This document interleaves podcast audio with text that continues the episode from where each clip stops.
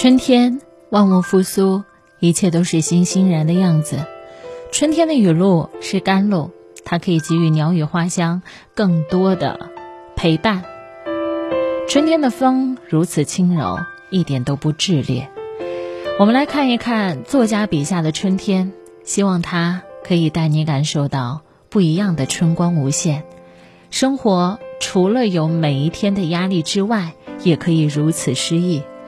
如果留心细看，那向阳山坡的枯草间已经冒出了一些青草的嫩芽，同时还有一些别的树木的枝条也开始泛出鲜亮的活色，鼓起了青春的堡垒，像刚开始发育的姑娘一样令人悦目。这句话来自于路遥《平凡的世界》。余光中，听听那冷雨，惊蛰一过，春寒加剧。先是料料峭峭，继而雨季开始，时而淋淋漓漓，时而淅淅沥沥，天潮地湿，即使在梦里，也似乎把伞撑着。老舍《大明湖之春》，北方的春本来就不长，还往往被狂风给七手八脚的刮了走。济南的桃李丁香与海棠什么的，差不多年年被黄风吹得一干二净。地暗天昏，落花和黄沙卷在一处，再睁眼时，春已过去了。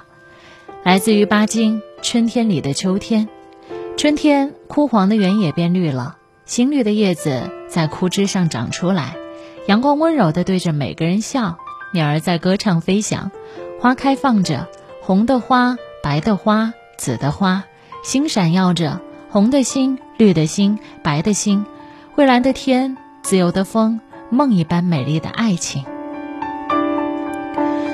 朱自清，春，春天像刚落地的娃娃，从头到脚都是新的，它生长着。春天像小姑娘，花枝招展的笑着走着。春天像健壮的青年，有铁一般的腰杆和胳膊，他领着我们上前去。来自于矛盾十。携着春的气息的南风，吹着她的头发，报春的燕子往来飘忽，空中充满了他们的呢喃的梵音。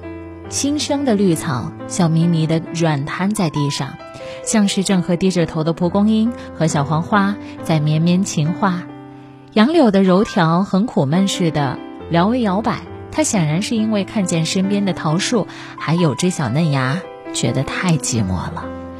周作人，北平的春天，山中映山红，牛郎花甚多，又有焦藤树株，着花蔚蓝色，状如花豆，皆实际刀豆也，可入药。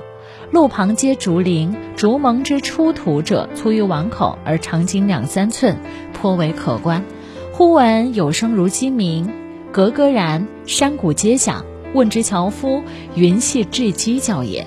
来自于周作人，北平的。春天，